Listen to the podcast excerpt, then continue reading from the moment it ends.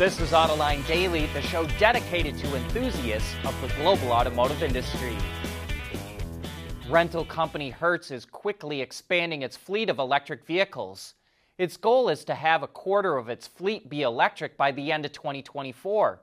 Last week, it ordered 175,000 EVs from GM, which is on top of deals it already made with Tesla and Polestar and now it's signed a new agreement to make sure customers can charge all of those EVs.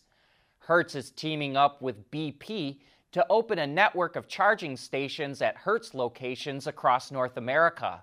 The chargers will be available to customers, including taxi and ride sharing drivers, as well as to the general public. BP is aiming to operate 100,000 chargers globally by 2030 90% of which will be fast chargers. China is once again extending incentives for the purchase of NEVs, or new energy vehicles. NEVs are battery electric, plug in hybrid, and fuel cell vehicles. The government originally planned to phase them out at the end of this year, but officials announced they will extend the incentives until the end of next year.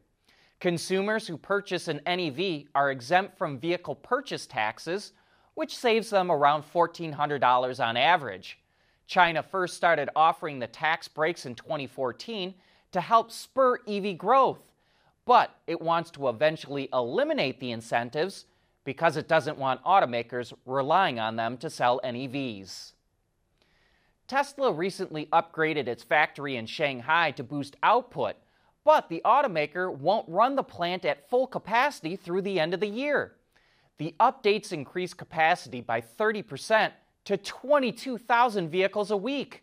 But Reuters reports that the plant will only run at 93% of capacity, which translates to a rate of 20,500 vehicles a week. Still a lot. It's not known why Tesla is holding back, but it is a bit surprising since the company usually runs the plant at maximum capacity when it can. While Tesla's sales in China are up 60% so far this year, it is a bit behind the overall NEV vehicle market, which has more than doubled over the same time period.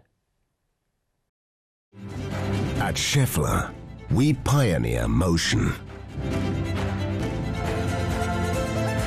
Electrifying mobility manufacturing smarter, reducing CO2 emissions, making energy production clean. Schaeffler pioneers motion to advance how the world moves.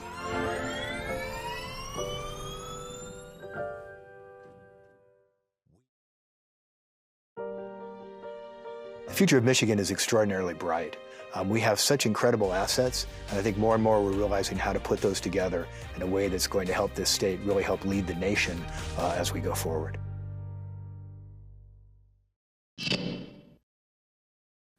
Many of the new EVs coming out are still based on ICE platforms. And one of the drawbacks is they're not as efficient as dedicated EVs since the vehicle is being designed to accommodate multiple power types. Check out our video on scar tissue if you'd like to learn more. But at least engineers are coming up with good ideas for any unused space.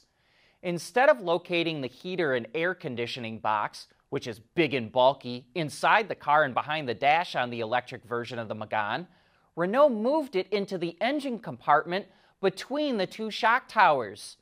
This could help with traction by putting more weight over the tires, but it also frees up space on the interior as well as freeing up designers' creativity.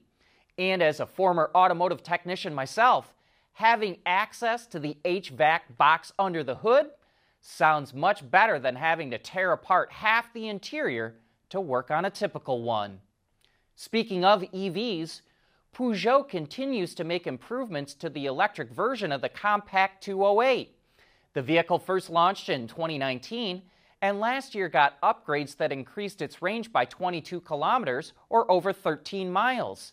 Now it's getting the same powertrain as the electric 308. A new motor boosts power by another 15 kilowatts or 20 horsepower, and it comes with a 400 volt, 48.1 kilowatt hour battery pack, which is estimated to return 400 kilometers or about 250 miles of range.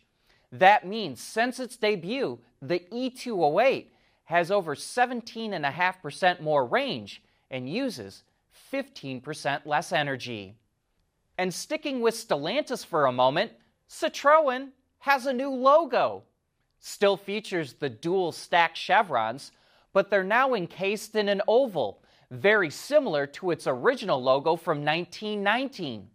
This is now the 10th different logo in the company's history, including two recent changes, one in 2009 and again in 2016.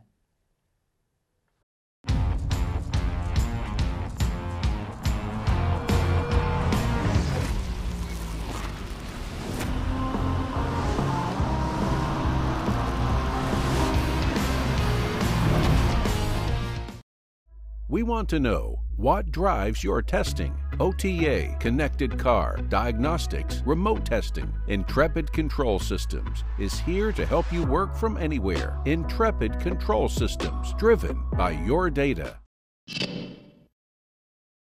Chevy introduced the HD version of the new Silverado pickup.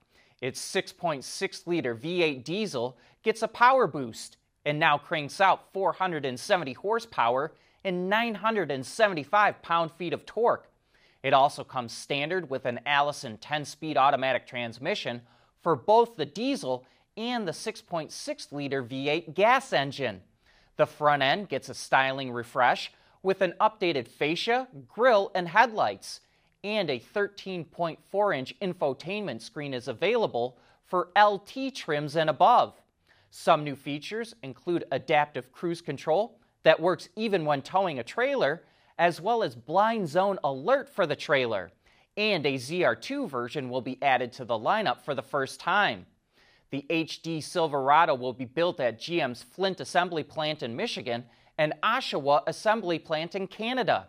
That starts in the first quarter of 2023, and pricing will be revealed closer to when production kicks off.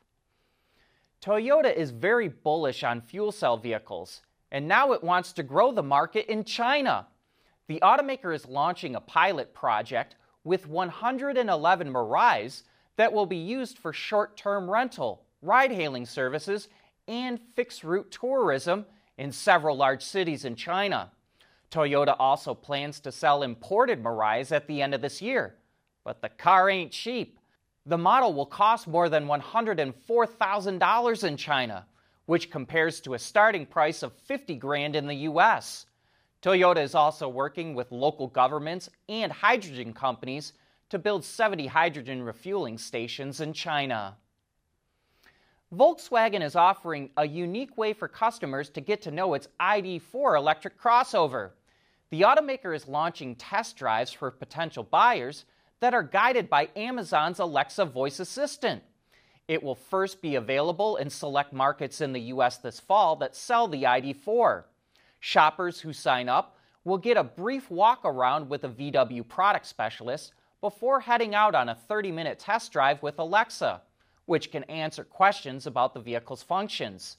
The topics Alexa can talk about include the ID4's battery, its charging, blind spot monitor, infotainment, cost, and more. But that's it for today's show. Thanks for watching.